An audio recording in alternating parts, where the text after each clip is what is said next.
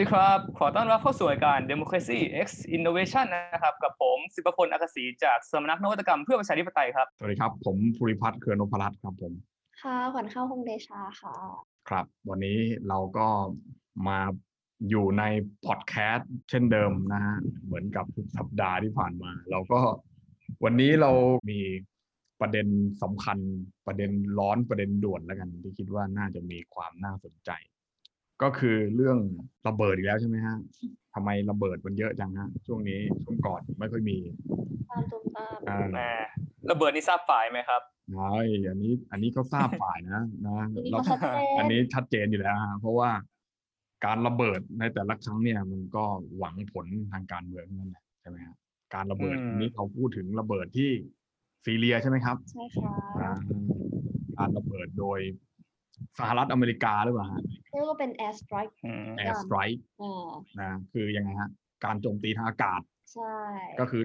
ขับเครื่องบินมาแล้วยิงใส่เลยใช่ไหม เหมือนเล่นในเกมะ อ๋อ ค่ะ เหมือนเล่นในเกมเลย ไม่ไม่ อืม แต่อันนี้คือต้องไปลงรายละเอียดอีกทีเนาะเขาใช้เครื่องบินอะไรใช้โดรนหรือเปล่า อืม จะเหมือน อืม อาเซอร์ไบจานหรืออ่อ มันเข้าก่อน ใช่ใช่ที่ว่าแบบโจมตีโดยไร้ซึ่งมนุษ อื ย์ ม เป็นคนบังคับควบคุม อืม หรือเปล่า ใช้ใช้เทคโนโลยีในการลบ อืม นะแต่ว่าฆ่าชีวิตของผู้คนอย่างจริงจังใช่ไหมนะ เห็นว่ามีคนเสียชีวิตไปเป็นสิบยี่สิบคนอยู่ดีจากเหตุการณ์ ก็กล่าวเบื้องต้นกันอีกอะไม่กี่วันที่ผ่านมาโจไบเดนได้มีการสั่งการให้มีการโจมตีทางอากาศ ครับ เนาะแอร์สไตรค์ที่ฐานเขาเรียกว่าฐานทัพไหมอ่ะอิหร่า ฐาน น ทัพฐานทัพ base military base อืม in ซีเรีย ในซีเรีย ใช่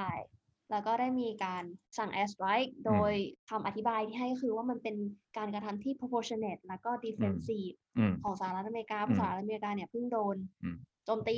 ครับพูดง่ายๆก็คือเป็นการโจมตีเพราะป้องกันตัวเองใช่ไหม ใช่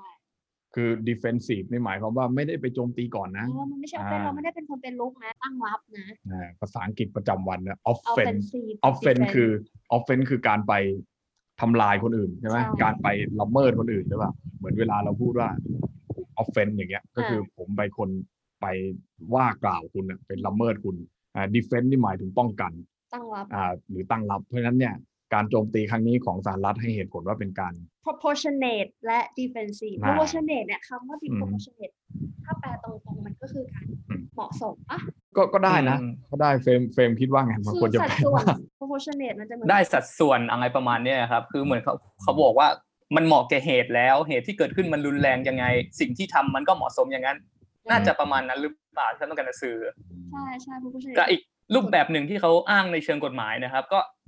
อาจจะเป็นมานั้นแต่ช่วงที่เขาไปเข้าไปในตอนออกกลางแล้วสิ่งที่หลักการที่เขาเรียกว่า preemptive strike ครับ ม คือเขามักจะอ้างหลักการเนี้ยในเชิงกฎหมายสากลระหว่างประเทศอ่ะโดยการจะบอกว่าเนี่ยการโจมตีครั้งเนี้ยเป็นไปเพื่อป้องกันไม่ให้เกิดความรุนแรงที่จะเกิดขึ้นในอนาคต ม อ่า อืม ก็เป็นการ อืม กึ่งอาจจะเรียกว่าเบลมหรือเปล่า หรืออาจจะเรียกว่ามองในเชิงลบหรือเปล่า ว่า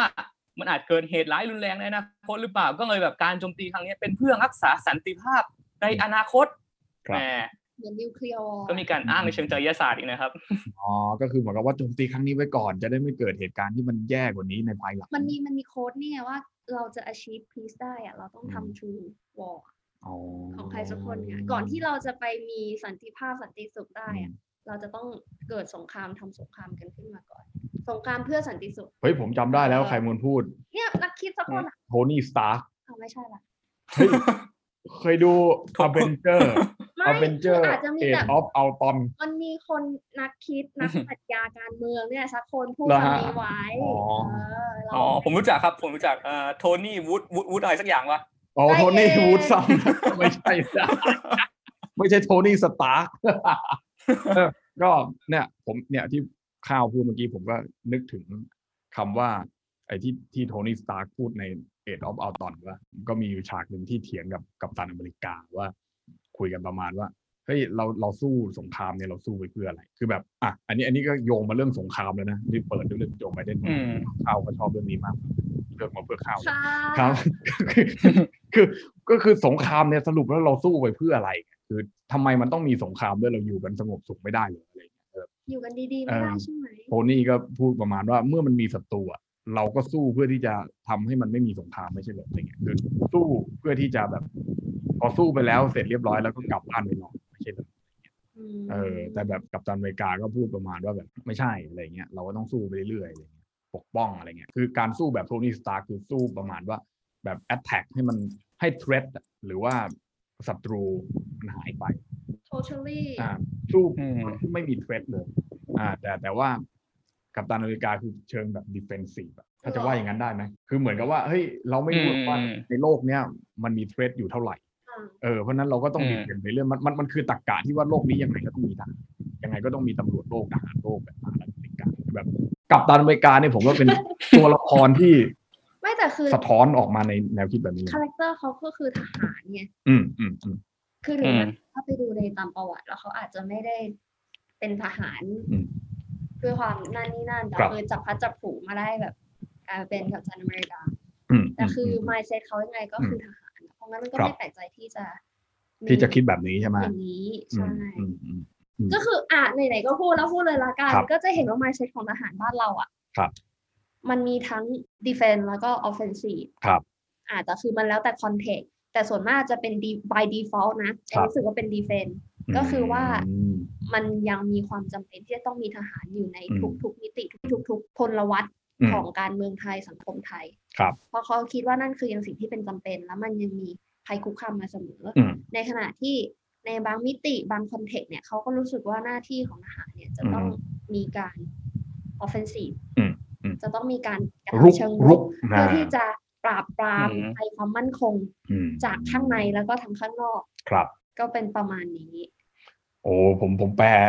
รู้แล้วว่าแปลคำว่า offense แปลว่ารุกดีกว่า ใช่มัน ใช่ไหม เอ้ยก็เขียนบอกการ อืม ตั้งรุกกับตั้งรับ อ่า ตั้งรุกถูกเอาไว้ เชิงรุกเชิงรุก เชิงรุก อ่าพูดว่า กับ เชิงรุก เอ่อ แล้วกันนะเชิงรุกกับ ตั้งรับ อ่ามาตรการตั้งหลัก อืม อ่า ผมก็เลยคิดว่าสหรัฐอเมริกาเนี่ย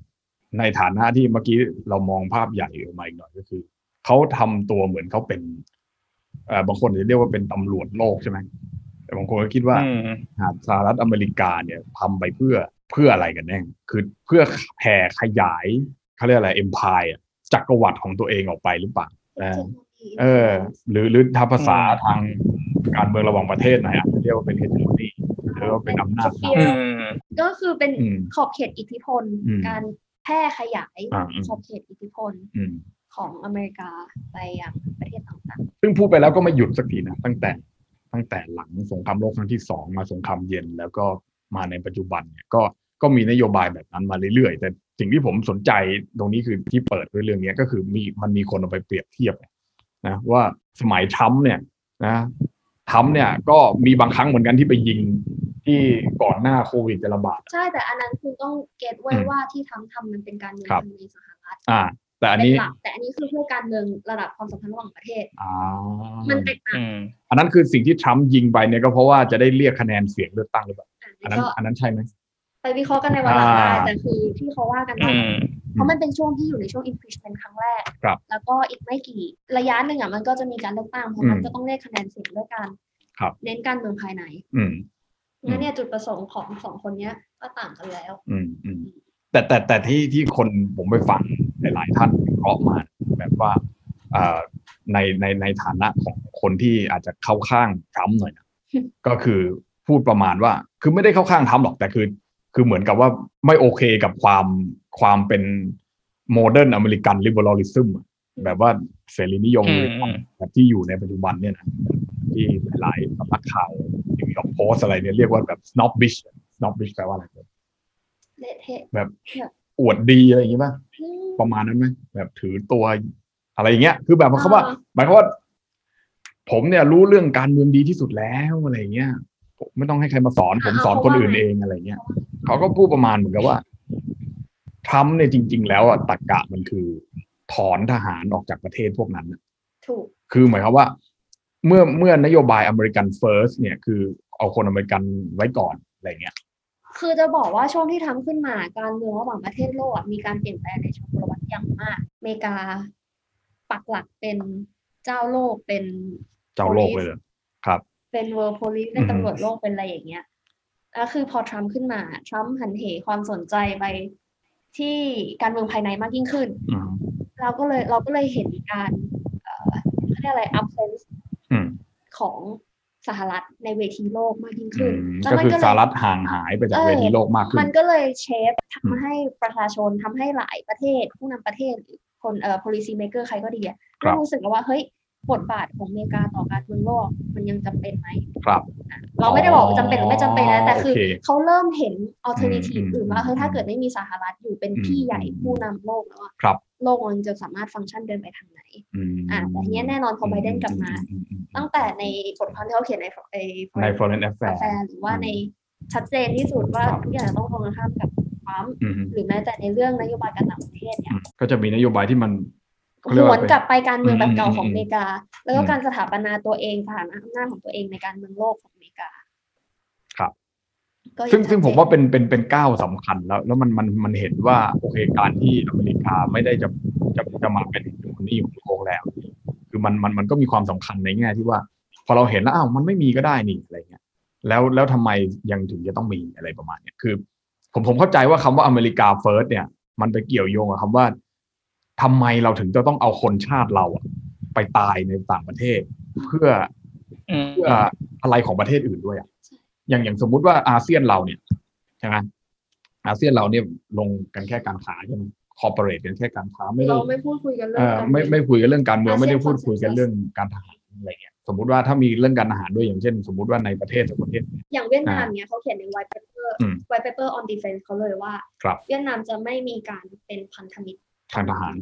พันธมิตรในที่เนี้ยคนหลายคนจะแบบ อืม ไหนก็เป็นเพื่อนกันก็มีการส่งฝึกซ้อมรบอย่างเงี้ยพันธมิตรในที่นี้คือ alliance ม alliance คือข้อบังคับที่ว่าถ้าเกิดเราเป็น alliance กันแล้วเนี่ย ครับ ประเทศไหนถูกรุกอะประเทศไหนกำลังเสียเปรียบอะ ครับ เราจะเข้าไป invade เราจะเข้าไปช่วยทันที ครับ อันนั้นคือข้อบังคับกฎ alliance อืม ข อื อง มอืมอืม IR อืม ประมาณนั้น ซึ่ง อืม อาเซียนไม่มี ครับ และไม่คิดที่จะคุยกันเรื่องพวกนี้ด้วย เรื่องแบบเนี้ยสมมุติว่าเราอาจจะไม่เข้าใจในเซนส์นั้นไงแต่สมมุติว่าถ้ามันมีในเซนส์ของคนอเมริกาที่มีความแบบว่าเป็นชาตินิยมเนี่ยก็อาจจะคิดว่าเฮ้ยทำไมเราถึงต้องให้ลูกหลานเราไปตายในดินแดนคนอื่น เพื่อปกป้องอธิปไตยให้คนอื่นด้วย ผมคิดว่ามันมีความรู้สึกแบบนี้อยู่ ใช่ เขาก็เลยถอนทหารออกเยอะเลย แล้วประเทศที่พึ่งพากำลังทหารของสหรัฐอยู่ในสมัยนั้นเนี่ย ก็ไม่สมัยนั้นหรอกนะมันก็อีก ไม่กี่ ไม่กี่ปี เอง ที่ผ่านมา สี่ นี่เอง ปีที่ผ่าน อย่างเช่นสหภาพยุโรปนาโตแล้วก็พอถอนออกมามันก็ปาดประหวาเลยใช่ปะ อ่าตอนนั้นไครเมียอะไรพวกนี้ด้วย ใช่ก็คือทางนู้นก็แบบเฮ้ยยังไงเนี่ย แล้วทีนี้ความมั่นคงที่ประเทศที่พึ่งกำลังทหารของสหรัฐเนี่ย ด้วยความที่อเมริกามันใหญ่เกินไปอะ อืม ความมั่นคงของโลกอะพึ่ง มันเลย อเม พึ่งอกริา ยู่กับความมั่นคงของโลกเสรีอ่า อ่า ใช่ไหม ดีๆดี ความมั่นคง ดี ของโลกเสรีอะมันมันมัน พึ่งอพึ่งอยู่ยู่กับอเมริกาแล้วทีนี้พอถอนทหารออกปุ๊บประเทศเหล่านี้คิดว่าสั่นคลอนแล้วประเทศพวกนี้คิดว่าทรัมป์แอดมินิส r a t i o n เนี่ยหรือว่าการบริหารแบบทรัมป์เนี่ย มันทำให้ความมั่นคงโลกอะมันหายไป ถึงแม้ว่าอาจจะบอกโอ้โหไบเดน BLM identity politics คือไบเดนน่ะ อืม จะพยายามผลกับสถาปนา อืม อำนาจทางความสัมพันธ์ระหว่างประเทศ อืม ให้อเมริกากลับมาอยู่ในจุด อืม อือฮึ the glory of American อื ก็ไม่พ้าจะสี่ห้าปีที่ผ่าน ครับในยุคโอบามาใช่ไหม มา ในยุคก่อนทรัมป์อ่ะพูดง่ายๆอะ pre Trump โหผมผมไม่คิดนะว่าการการขึ้นมามีอำนาจของทรัมป์มันจะเช็คหรือว่าเขย่า มันเปลี่ยนได้เย เข อะ ย่าโลกได้เยอะ มากล แบบนี้ โดยเฉพาะในแบบการเมืองระหว่างประเทศอ่ะ อืม เพราะเราจะเห็นทรัมป์เป็นประธา ครับนาธิบดีที่ดำเนินการระหว่างประเทศต่าง อืม ๆการเมืองอเมริกาสมัยแต่ก่อนอ่ะ อืม คืออย่างที่อาจจะเคยได้ยินหลายคนวิเคราะห์ว่าทรัมป์บริหารประเทศหรือบริหารบริษัท อ่า เพราะงั้นน่ะเขาไม่ได้มาสนใจว่าแบบ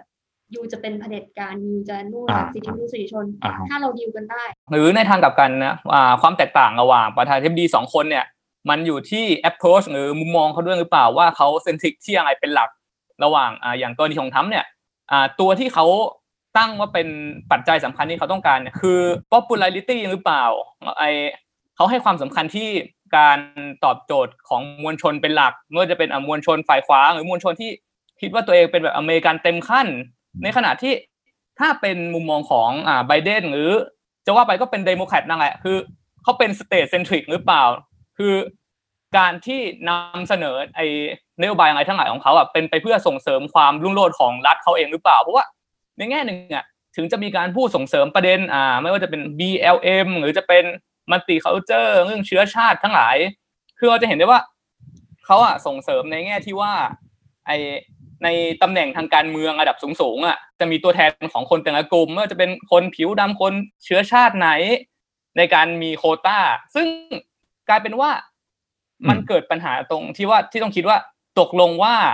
อ่าเดโมแครตเนี่ยเขาสนใจในแง่ที่ว่าต้องการแสดงว่าอเมริกาเป็นชาติที่มีความหลากหลาย โดยการเอาการเมืองตำแหน่งสำคัญเนี่ย มันสอดคล้องกับอัตลักษณ์ หรือว่าเขาสนใจอัตลักษณ์ของผู้คนทั่วไปธรรมดาด้วยหรือเปล่าเทียบเท่ากับคนที่มีตำแหน่งทางการเมือง เพราะว่า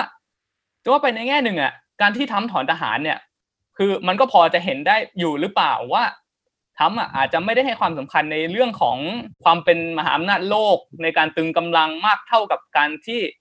ให้ความสำคัญกับประชาชนมากกว่าหรือเปล่าในการดึงคนกลับมาเห็นความสำคัญของคืออย่างที่บอกเหมือนกับทำบริษัทอย่างเงี้ย ครับ เขาอาจจะเห็นว่าพนักงานสำคัญกว่าบริษัทหรือเปล่า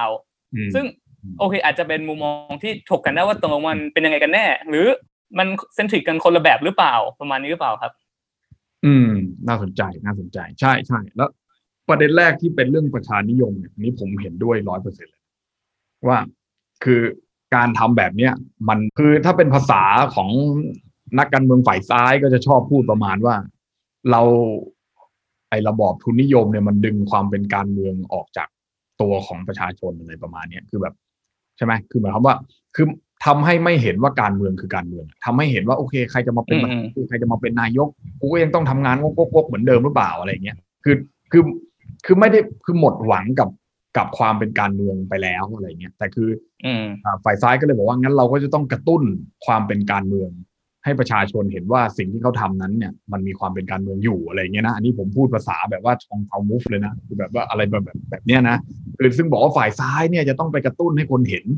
แต่ปรากฏว่าสิ่งที่มันเกิดขึ้นจริง ๆอ่ะมันกลับกลายเป็นฝ่ายขวามากกว่า ที่มันทำให้คนเห็นว่าความเป็นการเมืองเนี่ย มันยังมีอยู่ในในในระบบการเมืองอะงงไหมพูดอย่างนี้อยู่ ผมว่างงแน่เลยพวกผมก็ยังงง เอางี้ดีกว่านะว่าเอายกตัวอย่างอย่างนี้เลยนะ ประเด็นที่เฟรมเกริดมาเนี่ย ผมคิดว่าเหมือนประเด็นที่ข้าวเล่าให้ผมฟังเมื่อเช้าเลย คุณธนาธรเข้าไปในขับเฮานะ ในห้องอะไรสักอย่างนี่แหละนะแล้วก็คุณธนาธรเนี่ยเขาก็ไปพูดประมาณว่า สิ่งที่ฝ่ายขวาทำสำเร็จเนี่ย นะคือการใช้การเมืองอารมณ์ หรือว่า politics of emotion ทำให้ดึงมวลชนไปอยู่ฝ่ายขวามากกว่า ฝ่ายขวาก็เลยรู้สึกว่ามีอารมณ์ในการเคลื่อนไหวมากกว่าฝ่ายซ้าย ซึ่งฝ่ายซ้ายทำตรงนี้ไม่ได้ ซึ่งในแง่หนึ่งผมก็เห็นด้วยกับ ถ้าถ้าพูดถ้าพูดแบบเฟรมนะว่าแบบทำสามารถทำให้คนแบบว่ามีอารมณ์ร่วมได้เนี่ย ผมคิดว่าคำอธิบายนี่ของธนาธรอะใช่เลยคือเขาสามารถทำให้รู้ไงว่าเฮ้ย อเมริกาโอ้โหต้องส่งทหารไปรับใช้ชาติที่อิรัก อ่า อังกฤษต้องส่งทหารไปรับใช้ชาติที่อิรัก อังกฤษก็ก็ส่งนะอ่า อเมริกาต้องปกป้องชาติโดยการเป็นทหารอะไรประมาณเนี้ยคือ ทุกคนมันคิดว่าสิ่งเหล่านี้มันคือความเป็นจริงในสังคมไปเรียบร้อยแล้ว ถูกปะซึ่งแบบว่าเออทุกคนแม่งต้องไปอยู่แล้วเหมือนเหมือนในสังคมบ้านเราทุกคนต้องเกณฑ์ทหารทุกคนต้องเรียนรอดอมันกลายเป็นความเป็นจริงในสังคมทุกคนไม่ตั้งคำถามเลยว่าทำไมจะต้องไปเกณฑ์ทหาร ถ้าเกิดว่ามีคนตั้งคำถามเกี่ยวกับเกณฑ์ทหารปุ๊บเอ้ยคุณไม่รักชาติ ทันทีถูกป่ะเพราะฉะนั้นฝ่ายขวามันทำให้คุณเห็นไงว่าเฮ้ยการที่คุณไปเป็นทหารในประเทศอื่นน่ะ มันไม่ได้รับใช้ชาตินะมันคือการไปตายแทนคนชาติอื่น ซึ่งอันเนี้ยคุณไม่เห็นเลยว่ามันมันมันมันทำให้ความมั่นคงทางมนุษย์ของคนในชาติเราอะเสียหายอะไรประมาณเนี้ยผมคิดว่าอันนี้ก็ทำให้เป็นการเมืองได้เหมือนกันนะคือคือ คือใช้ทฤษฎีของฝ่ายซ้ายเนี่ยอธิบายความล้มเหลวของฝ่ายซ้ายเองเนี่ย ว่าเออมันก็สนุกดิ้นกันนะเนี่ยผมผมคิดว่า เออ มันมันก็ใช่อะแล้วผมคิดว่า นั่นแหละมันเป็นสิ่งที่ทำให้ทำให้นักการเมืองฝ่ายขวาหลายคนอะกลายมาเป็นนักประชานิยมเป็นนักที่นักการเมืองที่สามารถที่จะดึงเสียงของมวลชน เข้ามาอยู่ในการเมืองของอารมณ์ที่ทำให้คนมันมีอารมณ์ร่วมแล้วแล้วมาเป็นเป็นสาวก หรือว่ามาเป็นฐานเสียงของฝ่ายเขาอะใช่ปะคือผมคิดว่ามันเป็นอย่างเงี้ย แล้วก็พออีกทีหนึ่งพอไปเรื่องของไบเดนอย่างเงี้ย เขากลับไปคิดในเชิงสถาบันมากกว่า ใช่ป่ะ อย่างที่เฟรมบอกอะคือแบบ State Central เออสเตทเซนทริกอย่างเงี้ยเพราะว่ารัฐสำคัญกว่า หรือว่าที่เฟรมถามว่าตกลงถ้ามันมีบริษัทอยู่บริษัทหนึงเนี่ยพนักงานหรือว่าบริษัทอันไหนมันสำคัญกว่ากันอันนี้ผมผมคิดว่ามันเป็นประเด็นที่น่าเถียงกันนะแล้วก็เราเห็นได้เลยว่าการการที่การเข้าสู่อำนาจของของของใครก็ตาม เขาเขามีวิธีในการหาลูกค้าของเขานะทำก็หาลูกค้าโดยการทำให้คนเข้ามาสนใจการเมืองในแบบที่แบบที่ฝ่ายขวาทำอย่างเช่นอ่ะอย่างเงี้ย เล่นกับเรื่องอารมณ์ว่า เราไม่ควรส่งคนอเมริกาไปตาย หรือว่าผลประโยชน์ของคนอเมริกาถูกแย่งไปโดยคนชาติอื่นอะไรอย่างเงี้ยไบเดนก็หาเสียงเกี่ยวกับกลุ่มอัตลักษณ์ใช่ไหมที่บอกอะไรเงี้ย Black Lives Matter เอ่อจนมาปัจจุบันนี่มีคนแซวแล้วว่าแบบเป็น trans life matter คือชีวิตของทรานส์ก็มีค่านะ อะไรอย่างเงี้ย อ่า แล้วก็มีธงออกมาใหม่เลยนะไม่ใช่ธงหลากสีแล้วไม่ใช่ LGBT แล้วแต่เป็นธง LGBTQ อ่ามีธงแบบว่ามีสีฟ้าสีขาวสีสีชมพูอะ สัญลักษณ์เยอะแยะ เอออะไรก็ไม่รู้อะก็เลยมีเพจเพจหนึ่งเนี่ยผมก็ชอบมากเลย ผมเพิ่งไปติดตามได้ไม่กี่เดือน ชื่อเพจ Dis Propaganda เนี่ยลองไปติดตามกันดูได้นะ คือเพจที่แบบว่าแซวไบเดนแบบเจ็บมากเลยนะ แต่หลายคนก็บอกเฮ้ยไอ้นี่มันทำผู้สนับสนุนทำหรือเปล่าเงี้ยมันก็เล่นทำไปเยอะเหมือนกัน ก็คือเหมือนกับว่าเป็นเป็นเป็นสายแบบวิพากษ์อะไรหน่อยในอเมริกาอย่างเงี้ยก็คือมันเป็นรูปริพับบิกันนะเป็นมีมเขาเขียนริพับบิกันแล้วก็เป็นเครื่องบินใช่ไหมเครื่องบินลำสีดำๆอะแล้วก็ปล่อยทิ้งระเบิดแอร์สไตร์แบบที่ข้าวพูดเมื่อกี้และอีกรูปหนึ่งแม่งก็เขียนว่าเดโมแครตนะแล้วก็เป็นเครื่องบิน แล้วก็มีสติกเกอร์แบ็คไลน์แบตเตอร์แปะ เออ แล้วก็ LGBT แล้วก็ธง LGBT ที่หาง เหมือนกับว่า แล้วก็ถึง อ่า ก็สื่อประมาณว่าไบเดนเนี่ยดำเนินนโยบายแบบทหารแบบเดิมที่เอาไปบอมคนอื่นได้เนี่ย แต่ว่าอนุญาตให้คนที่เป็นทรานส์อ่ะ หรือคนที่เป็น LGBT อ่ะเป็นทหารเพื่อที่จะเอาระเบิดอะไปทิ้งที่ซีเรียได้เหมือนเดิมอะไรอย่างเงี้ยและอันล่าสุดเนี่ย อืม แม่งยิ่งกว่าเดิมอีก สติกเกอร์เปลี่ยนแบ็คไลน์แมตเตอร์เป็นทานไลน์แมตเตอร์ ก็เปลี่ยนโครงข้างหลังเป็นสีชมพู แล้วแม่งก็ระเบิดโยนเข้าไปอีก คือ เนี่ยนะ อืม คือบางทีเพจหนึ่งก็อย่าลืมว่าเขาก็ไม่ได้เสนอแนวทางแก้ไขอะไรขนาดนั้นหรอก แต่ก็คือเป็นเป็นแนววิพากษ์อะไรเงี้ยคนก็ด่าว่าพวกวิพากษ์ในวันวันๆก็วิพากษ์ในวันๆไม่ไม่ทำอะไร โลก เออนั่นแหละก็ว่ากันไปแล้วกันนะ เราพยายามที่จะบอกว่าการกลับมาของเขาเรียกว่าอะไรเดโมแครตหรือไบเดนแอดมินิสทรชันการบริหารแบบ Biden ไม่ถึงเดือนสามสิบวัน ไม่ถึงเดือนใช่ ก็ เห็นลางแล้ว เห็นลางแล้วว่ามีเลือดนะฮะเพิ่งมันอาจจะแตกต่างกับอันเก่า ซึ่งก็ไม่รู้นะ ใครชอบยังไงก็ไปเลือกเอา เราก็ไม่มีสิทธิ์เลือกอยู่แล้วนะเราไม่ใช่คนอเมริกันแต่แต่เราก็เป็นพลเมืองโลกนะ ก็อย่าลืมว่าการ อืม ตัดสินใจอะไรของใครบางคนบางทีมันก็กระทบเราเหมือนกันอะไรอย่างเงี้ยนะก็ก็ก็ฝากไว้ให้ลองคิดดูว่า ไอ้แบบที่ว่าคอนเซอร์เวทีฟแบบว่าทำอ่ะแบบโอ้ยผงผางอ่าก็ขอบคุณทุกคนมากครับที่ติดตามรับฟังนะ ก็พูดกันนะไปเรื่อยๆนะครับ โอเคสำหรับวันนี้ก็มีแค่นี้ครับ แล้วก็เจอกันใหม่ในวันหน้าครับสวัสดีครับ สวัสดีค่ะ สวัสดีครับ